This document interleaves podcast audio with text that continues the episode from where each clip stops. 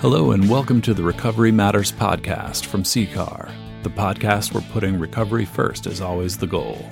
Here we present interviews, discussions, stories, and speeches to cultivate the understanding and acceptance of the power, hope, and healing of recovery from alcohol and other addictions.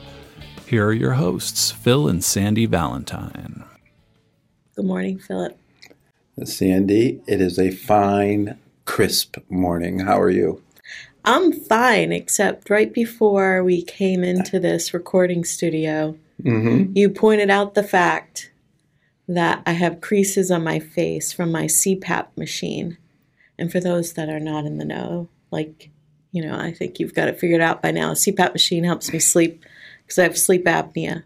And how long have you had a CPAP machine? 23 years, had that baby strapped to my face every night. Yeah, so is there any wonder there's lines on your face? I know, I'm trying to get them out. I don't know. for you to that. notice. I thought they went away within an hour, but a little extra today. Uh, maybe today I just decided to tell you.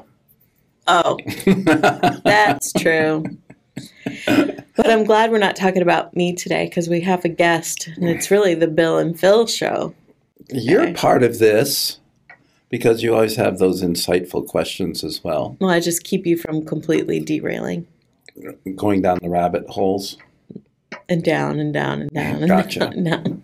Hey, Bill, How's it going? would you like to introduce yourself and say who you are and all that kind of good stuff? Well, first, I, I think I probably need to say that my name is Bill, and I also have a CPAP machine. Ah. So You have no I- creases today, though. I, I've, I've, I get up early enough that I don't have the creases. Oh. But years ago, my, I went for that test, and I, I asked the person, "Who's going to win this bet? Do I have sleep apnea or not?" I'm betting I don't. My wife is betting that I do. Mhm. And when I woke up, the first words I heard were, "Your wife won the bet."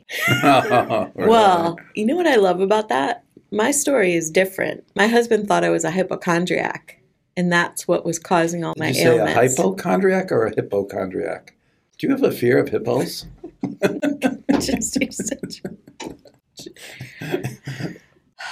Okay, But anyway, well, so- we have, we have now shared our relationship There completely. There it is, right there. And that's exactly what this marriage is Mhm. like. But let's get back to you. This, this is a fun show. My, my name is Bill uh, Bill Stauffer, Yeah. and uh, first and foremost, I'm a person in long-term recovery, which means to me that I haven't had to use a drink or a drug since I was 21 years old. Jeez, what was that? Like decades and decades ago? It, it was in the time of dinosaurs, and uh, I, I call myself a formerly young person still in recovery. There you go. I think uh, we talk a lot with TJ, who's a, a member of the CCAR staff, and he's of the mindset that you're a young person in recovery, maybe based on the age you found recovery. And so if you're you were 21, that was unusual back then, wasn't it? It would. Back then. Well, it is. So he's been. It's been what? How many years? It, it's I'm I'm uh, working on 36. So, and you're Yeah. right, 21. There wasn't anybody in my community in recovery in my age group. Mm. Um, so I had to listen to what people were saying and sort of edit out. hmm When they said they had broken up relationships, I had to be honest and basically say nobody wanted to be around me. yeah, right. So, what do you do for work today, though? We'll start there, and then we'll dive into your childhood a little bit. Uh oh. Well, my, my current position is I'm the executive director of PROA, the Pennsylvania Recovery Organizations Alliance. We're the statewide recovery community organization of Pennsylvania. Mm-hmm. We were founded in 98. Our, our first executive director was Donna Dimitrovic. Yeah, good Uh, friend of mine. I've been there since 2012. hmm And you talk a lot about Pennsylvania like being different kind of worlds in the entire state. Talk to me a little bit about that. Well, I was born and raised in Pennsylvania. So I'm, in, Mhm. I'm from Bethlehem, which is over on the east eastern part of the state. It's Steel Town, uh, and it, it is. There, there are different communities from east to the west to the north to the south. Um, and I think one of one of the real values that I've had of is traveling around Pennsylvania and meeting with all the different recovery communities mm-hmm. and listening that they're all different. You know, there's mm-hmm. a, just a tremendous diversity in how people approach recovery, the kinds of resources that they use, the kinds of things that they think about doing it, and it's it's pretty amazing. Yeah, cool. So, you ready? We didn't start out yet. Uh, no. well, what's you the know, first 20, question? 21, right? Yeah. So Yeah. what's the first So, question? how did life start out for you, Bill? Mm. How did life start out for me? What did it look like? What is your family? Now, actually, my first story that I was told, I, I almost died at birth, and, and Dr. C. Everett Koop was my physician. And actually, because one of the Kennedy children had died 18 months before I was born, they had investigated what that kid had. And without that, I probably wouldn't have been alive. Wow. So there aren't a lot of pictures of me as a kid because I had been ill during that time. Yeah. Uh, and, and so I had older brothers. I have, I have three brothers, and two older ones would, would tell me that I was adopted because there were no pictures of me as a kid, Mhm. which is what brothers do. But uh, I mean, all joking aside, I had a pretty good childhood. Yeah. Mhm.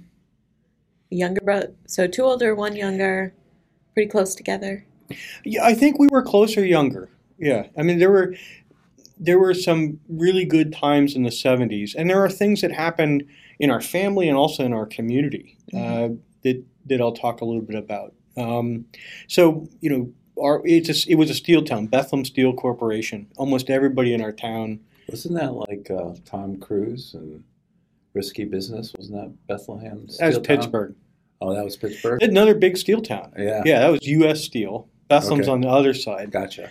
and the whole town was pretty much formed around the steel, as it Mm-hmm. was called, and and there were great years. Um, but the you know a lot of towns got hit by economic change, and when that started to happen, I mean I have some thoughts on this, but um, I have thoughts about the '70s as well.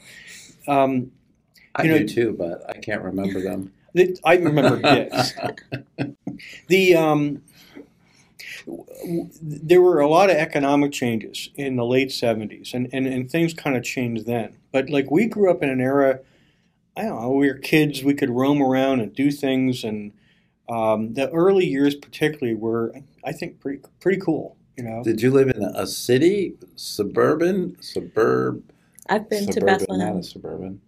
It's it's Suburb. rural suburban. No, it's suburb. Suburb is what I'm trying to say. I, I think out I in the country. yeah, it depends on what you think of a city, right? I mean, I live in Allentown now, which is considered the third largest city in Pennsylvania. It, it, it's a city.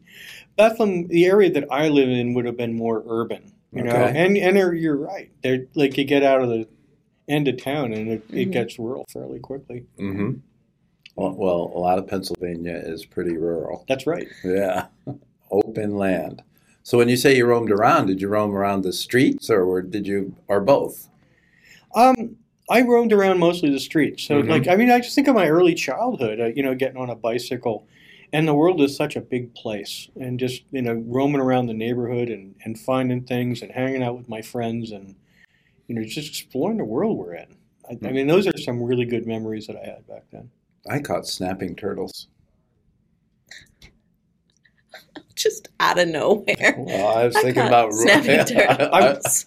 like Okay. exploring the neighborhood. I'm I was I'd ride the bike, and Moji and I we'd go catch snapping turtles. I'm waiting for a bad joke. No, no, no bad joke. This is I knew that a, one was actually a true memory. a memory. random so- thought.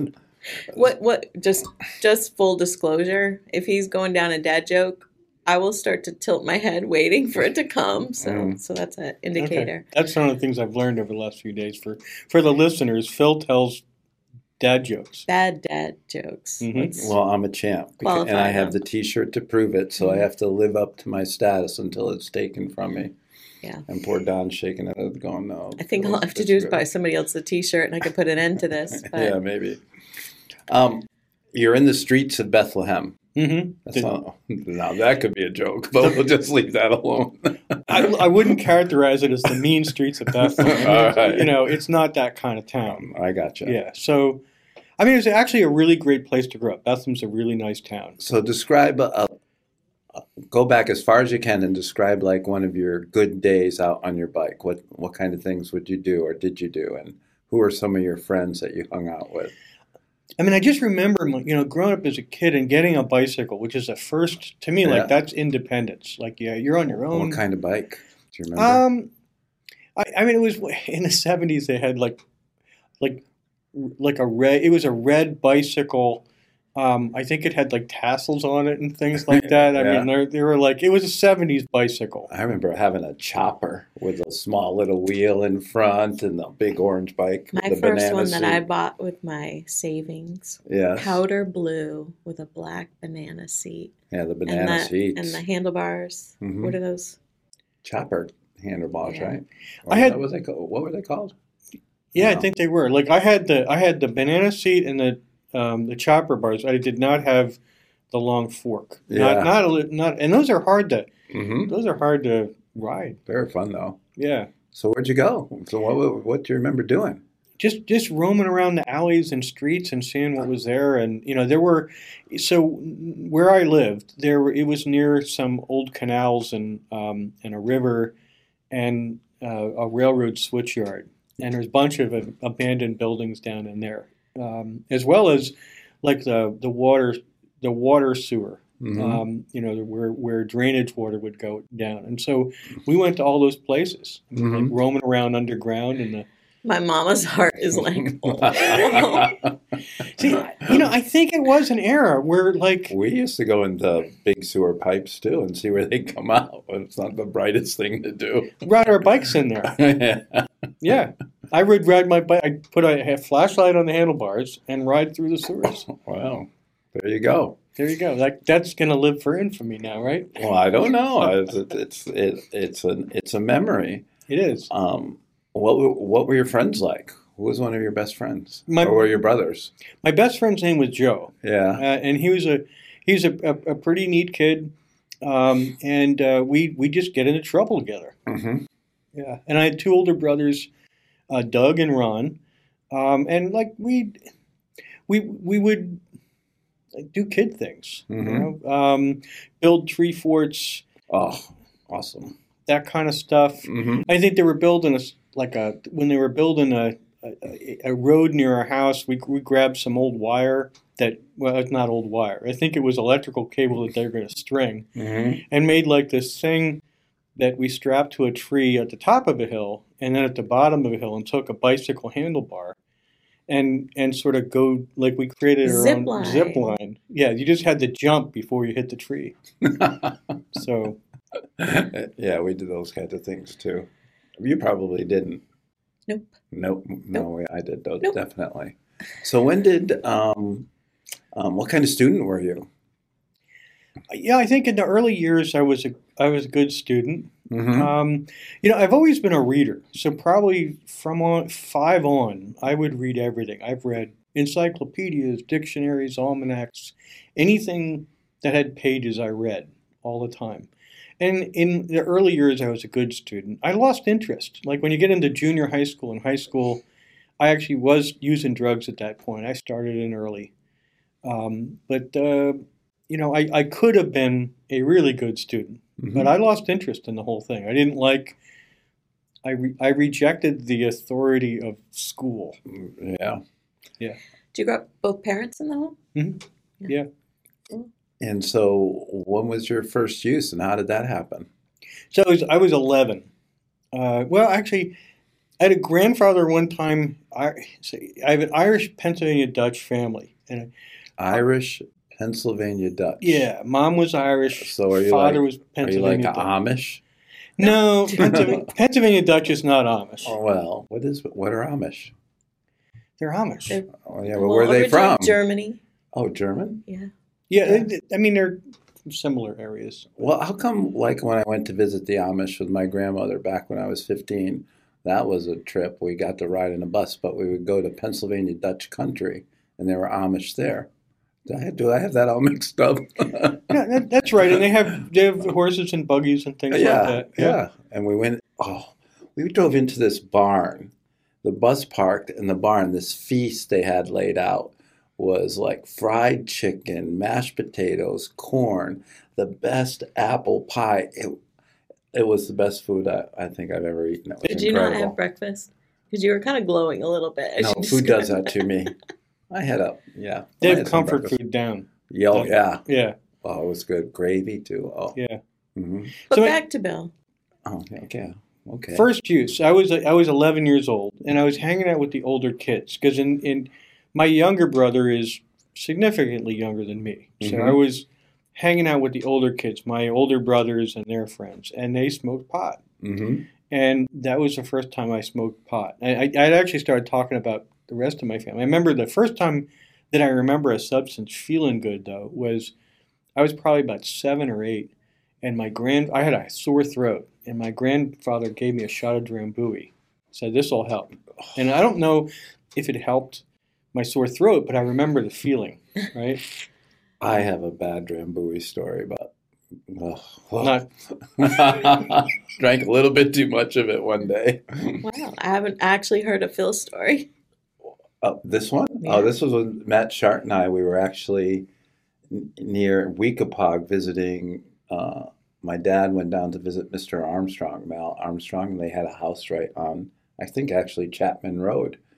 And we stole a bottle of Drambuie, and um, we drank it. And I think we got drove. The cops picked us up and drove us back to Mr. Armstrong's, and they put us to bed. But I never drank Drambuie again. Oh, so sick. But anyway, you never heard that, huh? No. I had to be like 14 or 15 at the time. I have a Southern coverage like experience like that. Me too. but, yeah. But I think most of them I do. now that you mention it. Yeah. There's a whole list of alcohols that that Well, happened Smokey the gra- cab driver always told me that uh, uh, it all tastes the same coming back up. So. Oh Lord. I'm not sure that's the case Oh, from experience. all right. Well, uh, that's what he said. But. Yeah.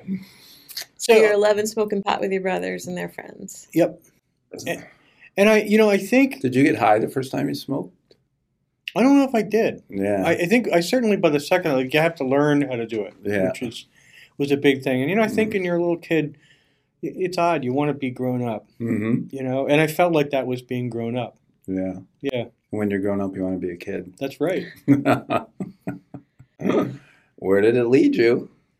Where did it lead? You know, Yeah. it took off really quickly, and I, I, I believe that, um, you know, substance use. Everybody talks about where it comes from and all that. And I, I Mhm. generally speaking, I, that some of it's genetic.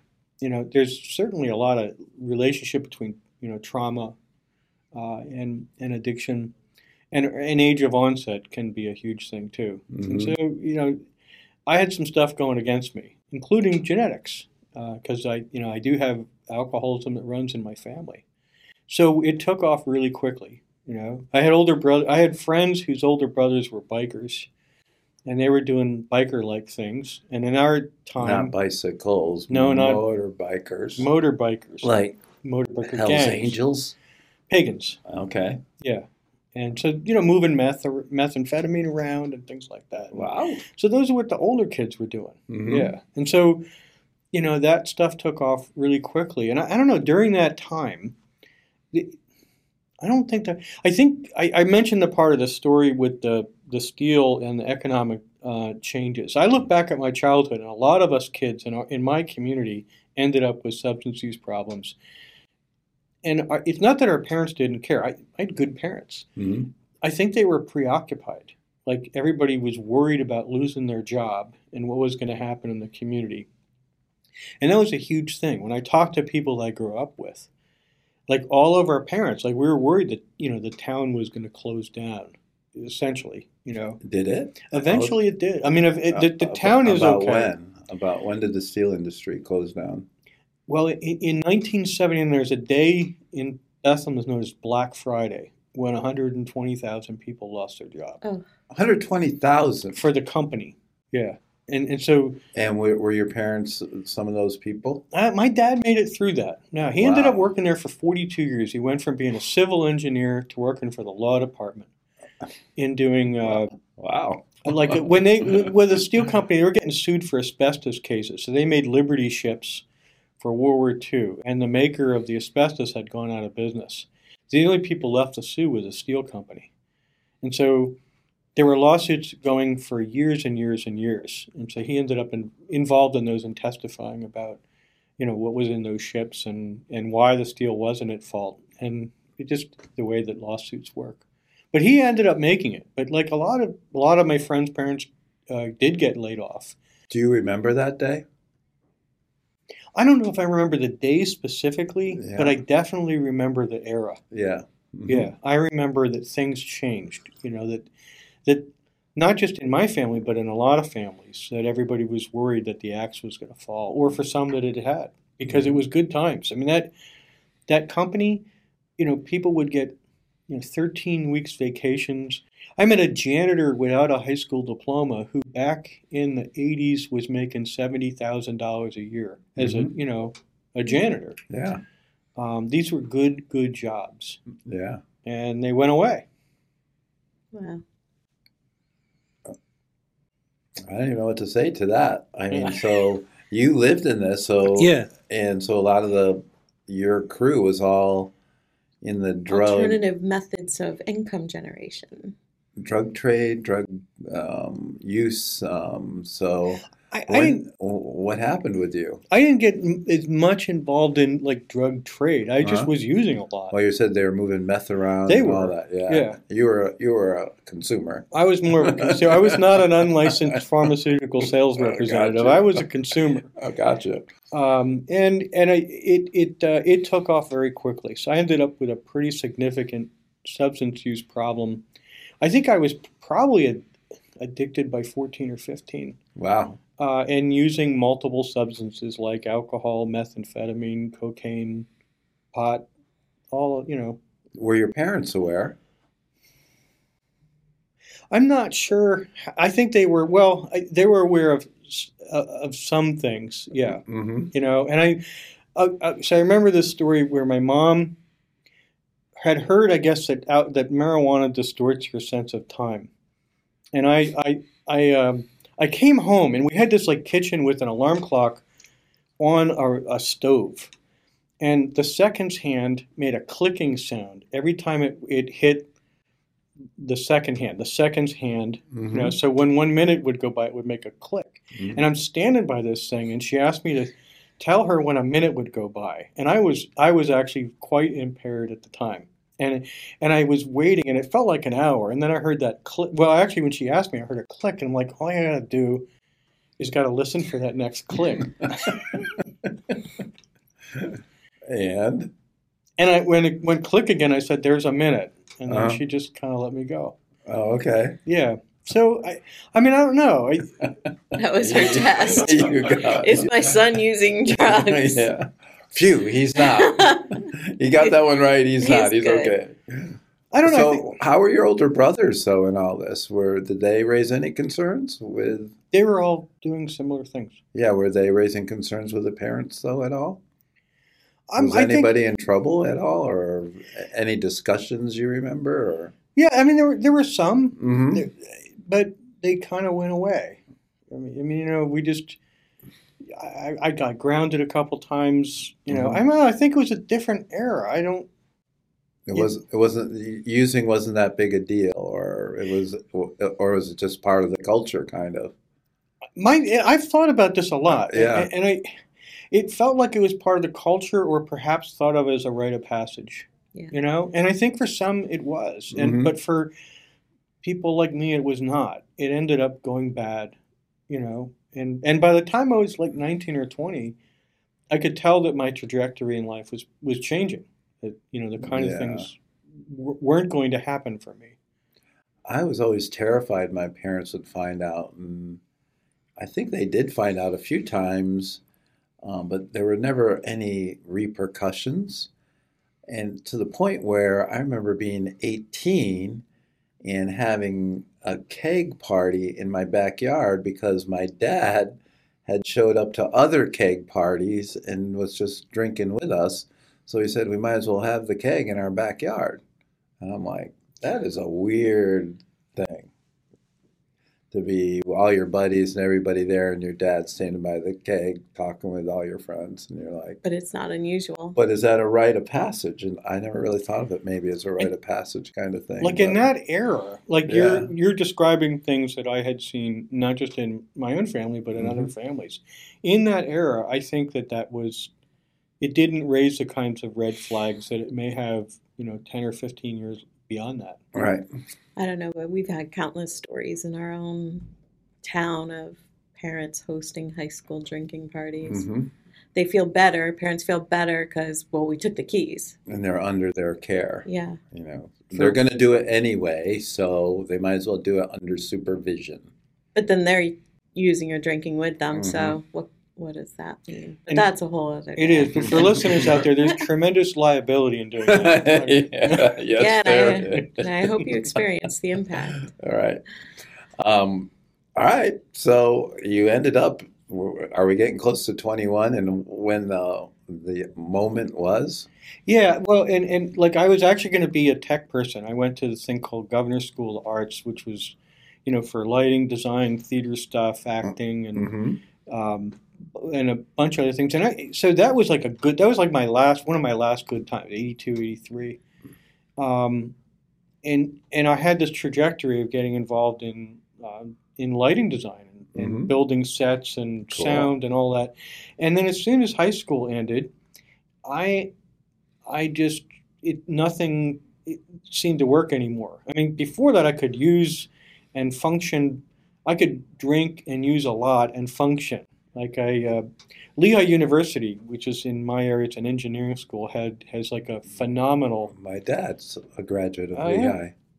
They, they have a leg- legendary. It's a legendary party school, or it Mhm. had been. And I, I remember going up there as a kid and drinking with the college students, and I weighed like 110, and I could drink along with them. Like I had the ability to, you know, metabolize alcohol at a very high rate, um, and didn't think anything of it. Of course, you wouldn't Mhm. until it changed. And I, I mean, I started to. That stopped working for me, um, and and so I my substance use became chaotic. I had blackouts. Um, I started to uh, steal to get drugs, um, and I became a fairly unreliable person. And that so that and that's the end. Like this I don't have this huge story of living on the streets or horrible things like that. I just there were some insights around me in my life um, that substance use was not good uh, was was going to kill me. Uh, and I I had a an insight. I actually so I I could not use predictably anymore, and I got into some trouble. I went to a wedding, and I acted uh, bizarrely because I was very high, and it upset a lot of my friends. And then I'm like, I got to do something about this. I went to some 12 step meetings, and I listened to these people, and they're all older than me. You know? How'd you even know to go? I had a family member who had been made to go to a 12 step meeting when he was in the military. And so this idea that it was there. Mhm. Um, and I went to this meeting, like they're all old to me. And, you know, they, they seemed like they were nice people. It's actually one of the oldest meetings in, on the East Coast, is the one I ended up at. It's an interesting history of the place. But, you know, I listened to them, they were great people, and they said things like sub like an alcoholic or an addict doesn't have one. And I, I was a smart kid. And I'm thinking and listening, I'm like, well, I, you know, I've not, I've not done this test. I've never actually tried to have one. Like I totally misheard what they said. Mhm. And so I, I decided that the only logical thing to do would be to experiment. Right. Um, and so I went out and I, you know, drinking was the number one substance. Depending on how much money I had and what was around, I added other substances onto that, which is pretty regularly. But Mhm. um, yes, I went out and I had one drink, one night, and I was in. I, I I succeeded. I had a drink and it worked. And I, you know, I did the experiment again. I had a second night. I went out. I had one drink and I worked, and it worked. It was a Thursday night, and then the third night, like I am doing phenomenal with this. Feeling pretty good. I went out and I had one drink, but it it is Friday night. Right. You know, so I decided to have two. And for me, you know, there's this thing that would click in. Like I had no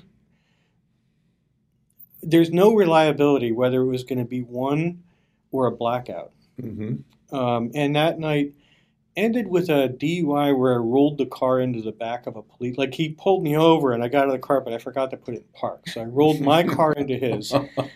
Um, and it's probably a, that was like 10 days after my initial exposure to recovery Mhm. and i realized i just this isn't going to work Mhm. and it's going to kill me and i need to i need to at least try this um, and I went back and I actually asked for help, and I I started down the pathway of recovery. Did you go away to a treatment setting at all? Or No, Just started 12 step meetings. I tried to start 12 step meetings, went to these 12 step meetings, and I ran into a bunch of guys said, You should try this outpatient. We're all going, and it's kind of helpful to us. And I thought, like, what? Like, I knew of the Betty, I knew back then Betty Ford had had a problem. right. Mhm. She was like the most visible person with a problem in the country. Yeah. And like, I knew there was a Betty Ford, like, center for rich people. That was the only thing I'm like, what treatment? You mean like what rich people get? Mhm. And they're like, no, down the street, you know, in on the other side of town. And it was a publicly funded outpatient. And I, I went there, and there were a bunch of recovering people there. Uh, and they taught me about addiction and, and what it was. And they gave me tools to support my recovery. And it felt good. Mhm. Uh, so I kept going back, and I started to think about, you know, what I wanted to do. There wasn't really a safe place for a 21 year old kid to go, so I used to actually walk a lot. I used to have Walkmans, which the younger listeners don't know what those are, but you know, they're big, clunky headphone things that you put cassettes in, and I would walk for miles during the day. And I'd go to my part time job at Taco Bell. Oh. And uh, and uh, I, hit, I hit a magic word there. Uh, yeah. And then and then um, Two and, words. and then I go to you know go to meetings and think about what I want to do. I ended up volunteering for uh, Habitat for Humanity just because I stumbled into it, Uh huh. and good stuff started happening. Um, you know, ended up with a group of people who went over to France to do some volunteer work, um, Mhm. and I like all I had to do was raise money for a plane ticket. And like I started to realize, well, I could actually have a life. I could use Mhm. and die, or I could have a life. And Wow. I had that clarity, uh, and it wasn't easy, but I don't think I, I I was fairly convinced from what was happening. I mean, having three to five blackouts a week, um, and not being able to look in the mirror. I think the biggest consequence for me is I, I had I loathed who I was. hmm I didn't want to be that way. Wow.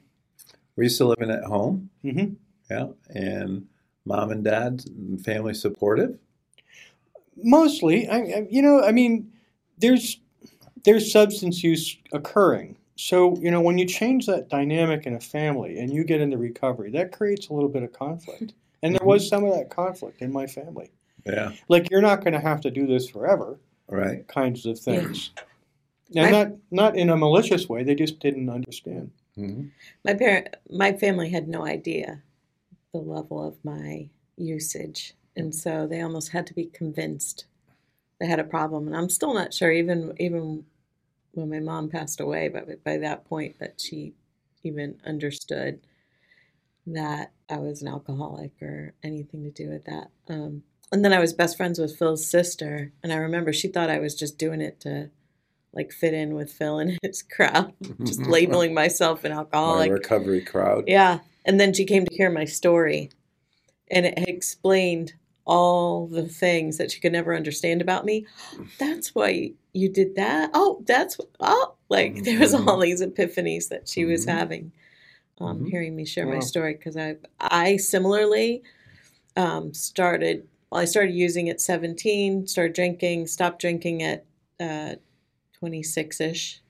So like a 10 year run and bad things happen, but not the typical things. You know, no legal, no job, no no implications with family. But it is funny how sometimes you have to convince folks, and then how do your family respond to that? I've been told that I polarize the family with my sobriety.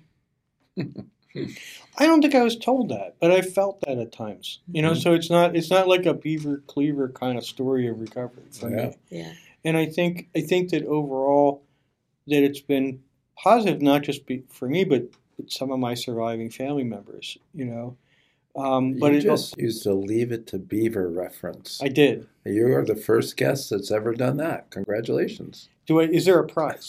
sure. we've got we've got a T-shirt. um, I know. So you talk a little bit about being able to go to France and do all that, and we've had the ability to spend some time together out over the last couple of days that I uh, have thoroughly enjoyed. And I know that you have a um, a long career in addiction um, treatment and providing service, and now within a with a recovery community organization. And I'm fascinated with your experience, and you're also very well recognized throughout the country as uh, being a voice for recovery advocacy and and a leader in the field. Uh, how'd you get there, and how'd you get here? And tell us what that was like, how you evolved, and some of the things you've learned. And you know, take as much time as you need. I don't know the answers to some of those questions. You do, you because you already shared them with me. Well, you know, I, I got so I got into recovery and I looked around at what I wanted to do, and I recognized that that this work meant something to me. Yeah. And so I started. I actually, when I remember talking to my counselor in, in that outpatient, I'm like, "How do you do this?" And the person, he was a wise person, and he said, "You got to first work on yourself, Mm-hmm. You know, and then then it will work out." And and I I took that to heart.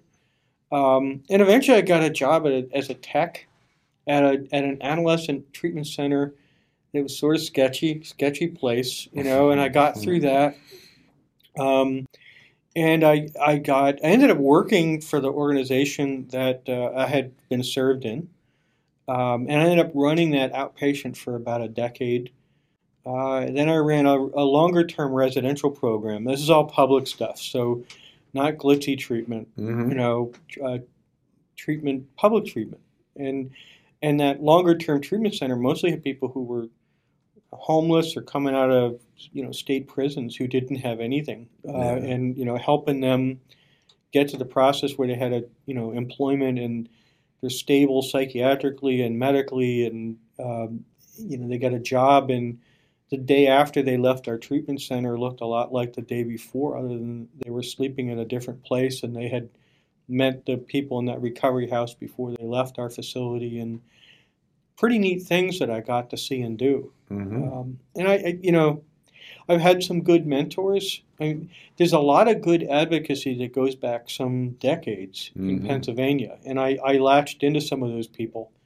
I think in the early years, it was around me, but also when I started to get frustrated with the things that I did, I saw that weren't working, I started to get involved and listen, um, and actually become politically involved. Right? I talked to my my state representative at the time was a guy named Charlie Dent, um, who, uh, you know, I, I remember him looking, having some legislation, and me walking to his office and saying, um, "Hey, this is I, I don't this is written in this way. Could it be written in a different way?" And Mhm. you do that a couple times, and they actually start calling you. Yeah. At Charlie's career, he went to the state rep, he went to the state senate, then he went to Congress, and you Mhm. know he's, you know, he's retired now, um, but uh, you know, like that kind of interaction, like changing policy, you know, which I then became got involved in, and I, I think philosophically for me, if you're, you know, if you're involved in service, you actually have to look at advocacy to improve that service. And and for me now doing advocacy work, I have to dig down to get more involved in the ground, you know. So like whatever you're doing as a primary, you need to pay attention to the other side of that if that makes sense, at least for me. It does. Um, as your career evolved, um, talk about what happened personally, or your family now. My family, I'm married. We- Yeah. We don't have kids. I got two dogs. My Yeah. wife Julie is an artist. Mm-hmm. Um, I just you know, evolved into the into the field.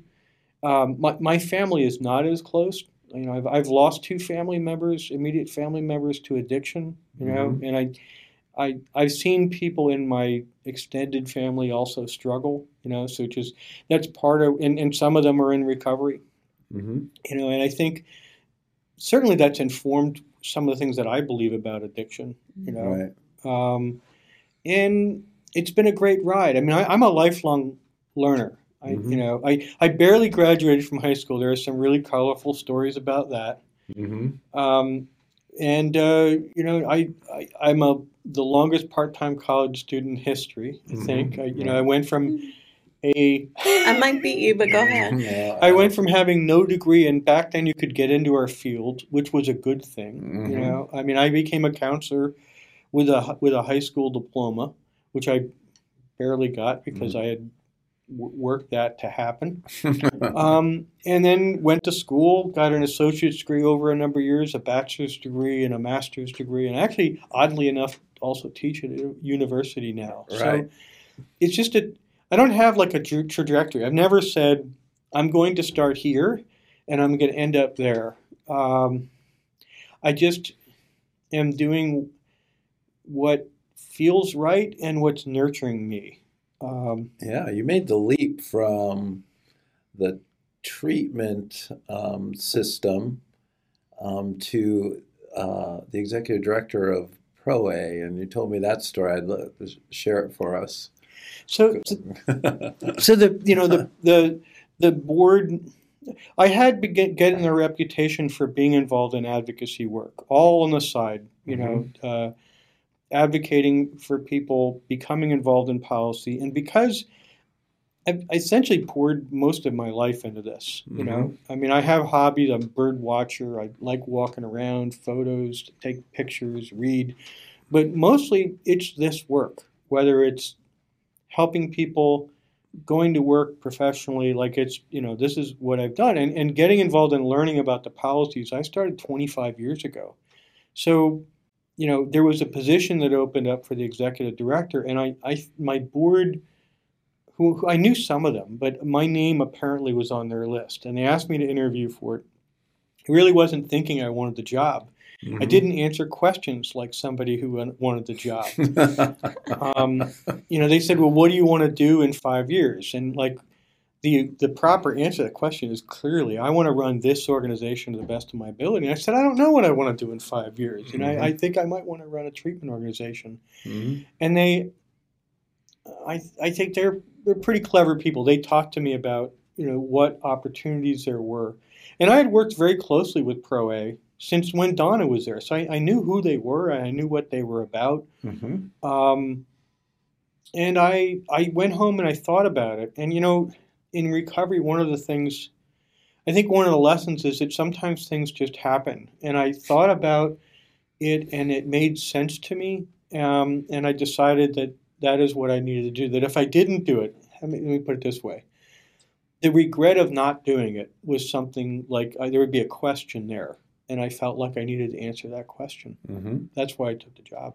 So, what have been some of your wins since you've taken that you would say successes? Some of my wins. Mm-hmm. We've done a, a very good job at educating uh, some of the larger community and policymakers about addiction and about long term recovery and the value of recovery. Mm-hmm. Done a lot of training and developing training um, and learning how to articulate some of the things that I've heard. And I think, I think my, I don't know about a win. I've got a chance to listen to so many people Mm-hmm. and and I, I mean I think beyond recovery, just the, beyond the just being in recovery, I've had the opportunity to spend so much of my life listening to people who have had different life experiences, Mhm. and being empathetic to that.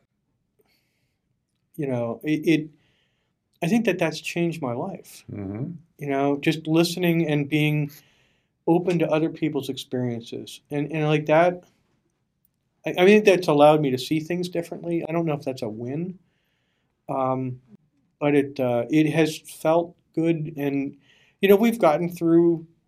Uh, you know, we, there are times when our funding was cut as a system that we you know worked together to get things back. Um, you know, there's issues that come up around the rights of people in recovery, and that we've done some work on that. Um, and just you know, providing a face and a voice to a community, and allowing and, and, and helping other people to grow.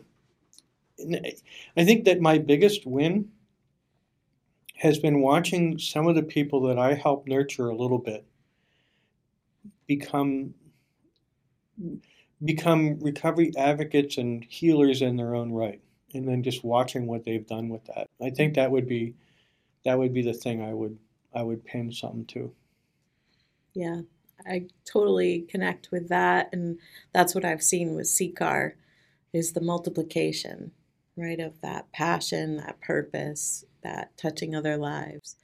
Um, something I really connected with with you that you just shared was we recently, you know, it's never just the one guest; it's like the cumulative effect. But I had this epiphany as somebody was sharing um, the crimes that they committed, pretty serious crimes that they committed while active in addiction, and I, I understood the trauma to them for what they did now that they're in recovery where you always think about the victim, right? And it's not that the victim didn't have, you know, a terrible experience, but I never had empathy for the person who committed the crime before. But it suddenly occurred to me these were all done when their disease is active. And now that their disease is not active, they still have the trauma of their actions that they have to deal with. Mm-hmm. And that was a really big pivot for me. And it's based on just hearing people's stories, just letting them share their experiences. Yeah. And this wasn't somebody who was asking for any sympathy or anything, but it was just that connection that finally mm-hmm. made. I agree. So uh, we've had uh, discussions about the state of the nation, if you will. Mm-hmm. Uh, what are and what are some of the challenges you see for recovery advocacy or um, the recovery community or even treating addiction in, in, that's facing us right now? Those are a lot of questions. I know. I, I, I don't, uh, so I'm just trying to get whatever thoughts are on the top know, of your head. I, don't. I don't pretend to have answers, and right. although I think like I have really gotten to appreciate. Mm-hmm. Uh, I'll back up. I think when I got into recovery and the time of that I've had in this field, many of the people that I grew up with in recovery were 10 to 15 years older than me. So I, I did the math a number of years ago and realized that a lot, like a lot of those people were going to be retiring and, and moving on. So mm-hmm. I've seen myself sort of in a, like in a transitional phase, you know, of, of our of our system. So our history and the things that they knew became important to me to learn and to try to pass on. And so you know, most recently, I, mean, I think I think there is an awful lot going on with the you know the addiction crisis, with you know, social strife that we have in America, with our our inability to hear and listen to each other, and and and and not just our our country. I see some of those things in the recovery community as well. Mm-hmm. That like learning about our history because this isn't new. Um, since the beginning of time in recovery, we we have been known to being a cantankerous, disagreeable group with each other. mm-hmm. um, and, you know, occasionally we come together. And, and I think, like, so I did all these, I did an interview with you, mm-hmm. I did an interview with other people as I'm sort of, you know, picking up on writing. Mm-hmm. And to listen and, like, figure out well, what worked, you know?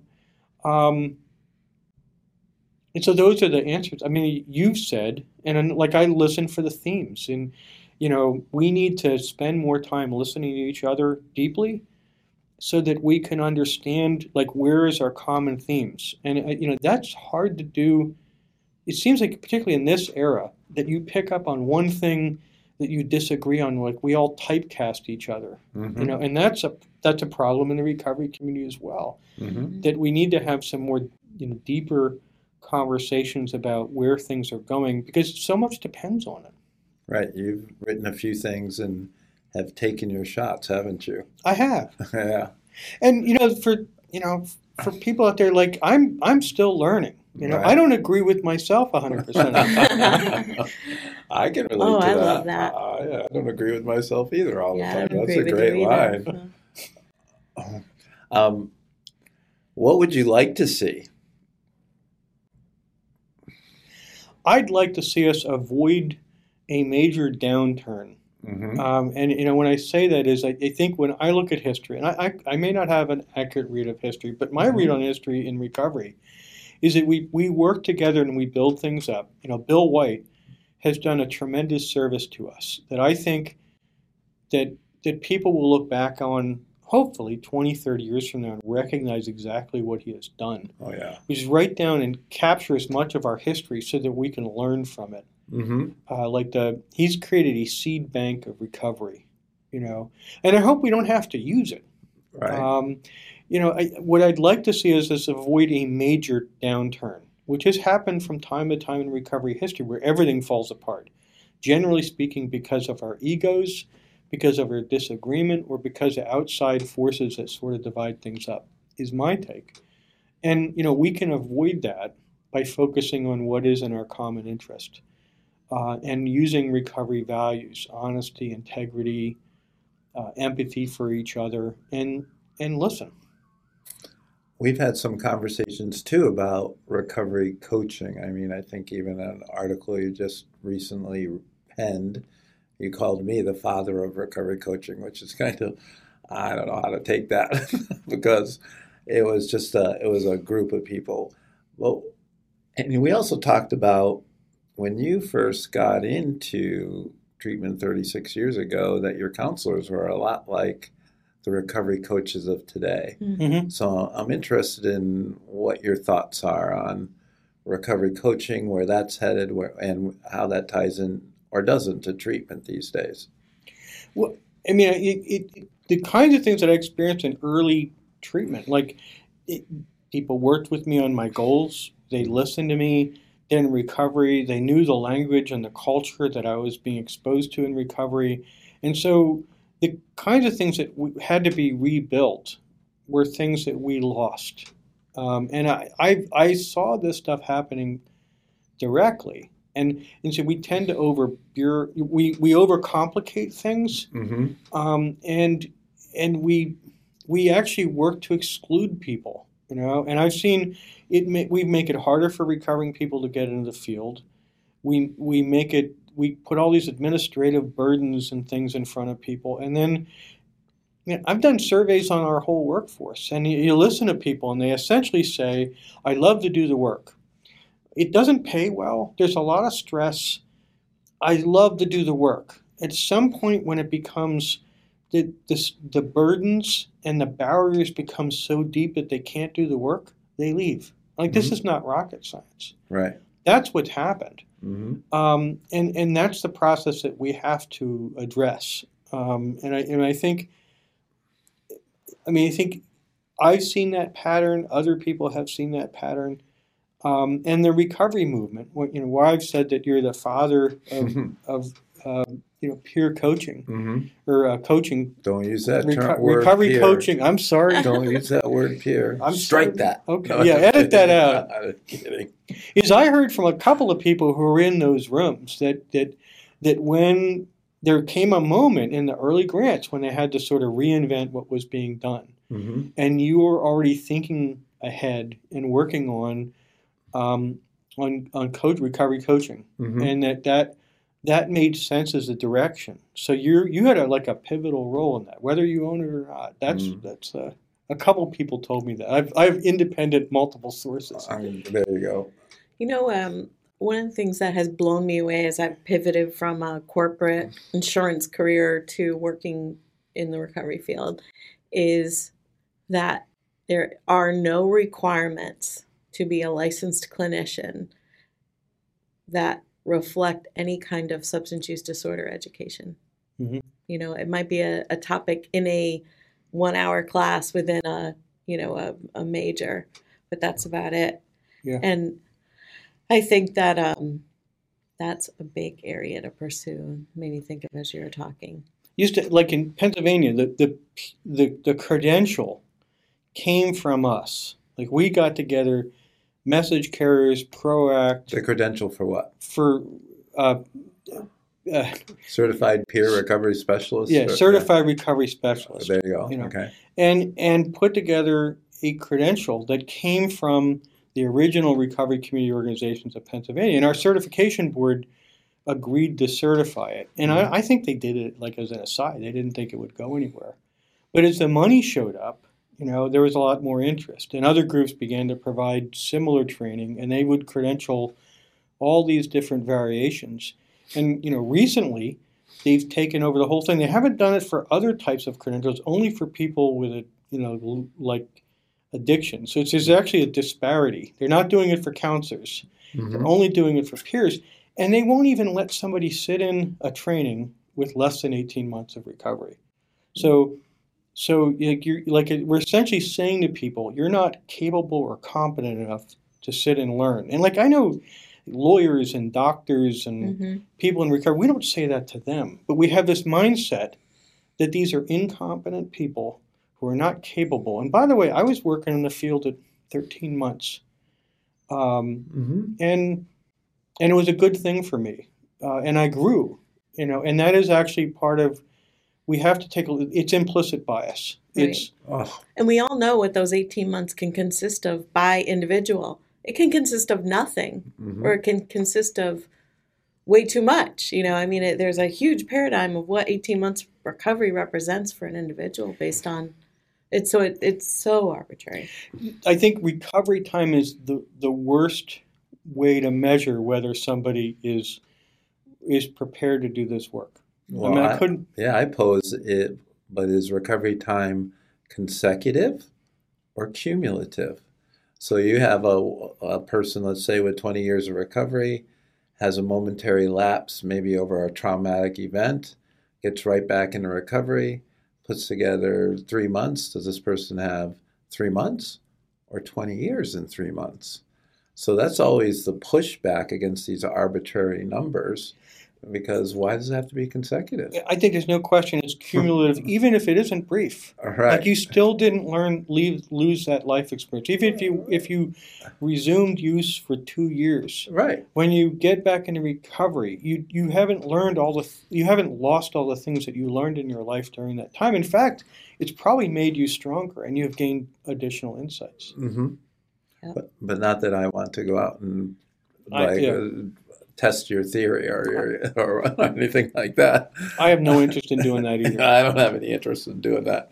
Um, but this is a this is the system, and the big picture. The big picture idea for me is it's almost like when Bill White talks about this too is the recovery movement creating their own system. You know, we're always trying to fit in with what the public payer wants to do or or this treatment system or all these funding mechanisms when I think we ought to grow and create our own funding mechanisms. Do I want my public tax, my tax dollars to go to help provide recovery support services? That just that notion, I do. But I don't want it to be funneled through our federal government or anything like that because I think they'll make a mess of it on how they distribute that money and where it goes. So uh, I'm still wrestling with that whole concept, and I know you have a lot of thoughts on that. Yeah, I think we should have some of our talks. I'm not. We don't have this huge benefactor, and there are things that we can do in the private sector, and it can Mhm. support it. But ultimately, you know, a lot of services are in the public sector for a reason, we're not at a position where where everything will be will be private. In fact, most substance use care is is is funded publicly. You know, because we have all this deep stigma, and, and we have not gotten insurance to pay for it and all that. But I think I it has been valuable, like spending time with you in the last few days, Mhm. because it, and it's sort of part of our problem. In you know, we so recovery community centers that come from the recovery community, we know it works because we're living it and we're seeing it, and, and we're creating community, and community that pulls people in, validates mm-hmm. who they are as people, and then grows them. right. The problem is then we're trying to take that and stick it into a system that doesn't fit it. That, you know, creating individual units of services or group things. And then I've seen a lot of programs go down centers, go down this road and end up cutting off the things they, they cut off the nurturing element and chase the, the fees to stay open and Yeah. survive and actually end up destroying what they set out to do. So we have to, we we do have to think and build a model that's actually based on on the wisdom of the community rather than this outside structure that we has failed us. I say it's a combination of a prescribed structure with a developmental process, and that comes from Bill Lofquist. But the prescribed structure can be very loose, just like the idea of a community, a recovery community center, right? There's not a lot of restrictions or requirements for, say, a senior citizen center, right? uh, senior citizens get to kind of decide what that looks like and what happens and where the funding streams come from. I've used that exact same example. I think I got that from Tom Hill or Pat Taylor from Faces and Voices. It, it rings true with me. Um, and our state has been very, they've been um, kind of on the front edge, the cutting edge, if you will, by just dropping us a sum of money for recovery community centers and trusting us to be good stewards of that funding to develop a, a, a center that works for people. They don't have a lot of say or input, so we've never had to start to charge like, you know, here's your 15 minutes of recovery coaching service we're going to bill the state for. I'm like, oh my gosh, if we ever do that, we're done. I mean, that, because then all of a sudden you're trying to get client, clients, and I'll use that term instead of recovery, to fit into this box so you can bill for that box. And that's not what we're about. It's a very fluid, dynamic, open connection type of, of service. And it is attraction more than promotion that it gets out in the community that people hear about our centers and they want to go, hey, what's what's that place? I want to try that out. Yeah. Good points. I I mean I agree. Yeah. You know, I I use CCAR a lot because not just in terms of not having the means to get recovery support, but I have students that are terrified that their parents will find out about their use.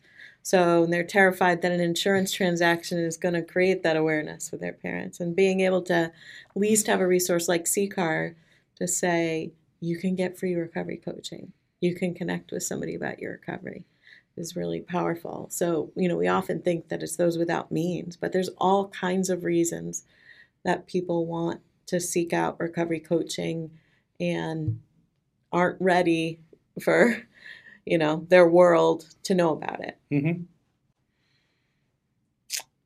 What you've also um, been recognized on some national levels, and uh, I know Rebecca met you, and she was really moved by your your talk a couple of years ago at Faces and Voices, as as was I.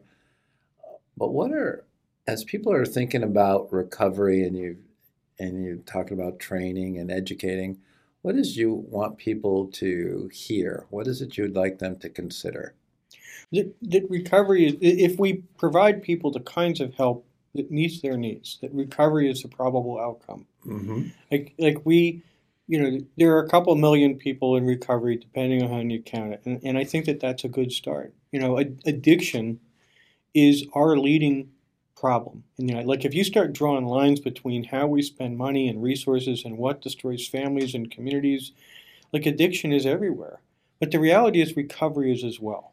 And mm-hmm. so so first we have to recognize that that there are solutions, that people are finding them every day, and there are things that we can do to support more people getting there.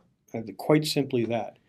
And, and then we should start asking different questions about how we get people there. Because the systems that we have, you know, the, in mm-hmm. Pennsylvania, you know, we that 28 day program is now a 14 day program, you know, and and there's some discussion about moving it to be a 90 day program, which I think, by the way, that's a great thing. That could be very helpful for some people, but it's still not thinking about it properly. I think I think the organizing question that I would ask is that like we know, and Bill White and some others have come up and understood that that looking at people in long-term recovery, when we hit five years of recovery, that we have an 85% chance of staying in recovery for the rest of our lives. So quite simply, how do we get more people to five years? And if mm-hmm. you start thinking that big, and it's not any one thing, it's all of the things. And mm-hmm. then you start thinking about how those things work together and paying attention to that. Like we could actually change America.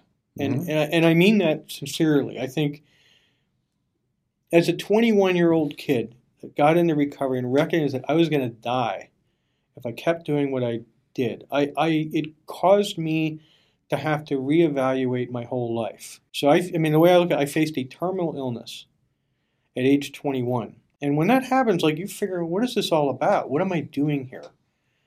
Um, and I, my life reformulated around that. And that's not uncommon in the recovery community. Correct.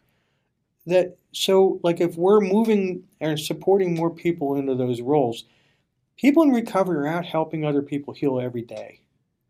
And so the more of that energy we create, the the stronger a nation that we get. Like the, the kinds of things, hope, purpose, and connection are how I think about recovery. Mm-hmm. And I, you know, if you read my writings, I, I, I, I actually write from both lenses because I, I think, you know, our, I'm a, I'm patriotic, and I, I think I, I, I love this country, and I think that we don't those kinds of recovery messages are absolutely what our country needs. We, we're all very different people, but we're all very connected, and we got to figure that out because uh, all of all of this is worth saving. And I think some of the recovery community is is huge on that. Like we're we get civilly and civically involved. We care about our communities. We care about our neighbors.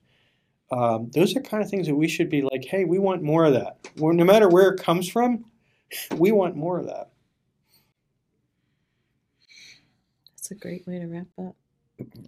Uh, yeah, um, Bill, thank you. I, I, can't tell you how much um, I've really enjoyed our time together. Thank you for taking the trip over, out to Hartford and seeing our little city. And, I, have learned it's closer than Pittsburgh to my house. Uh, oh, there you go.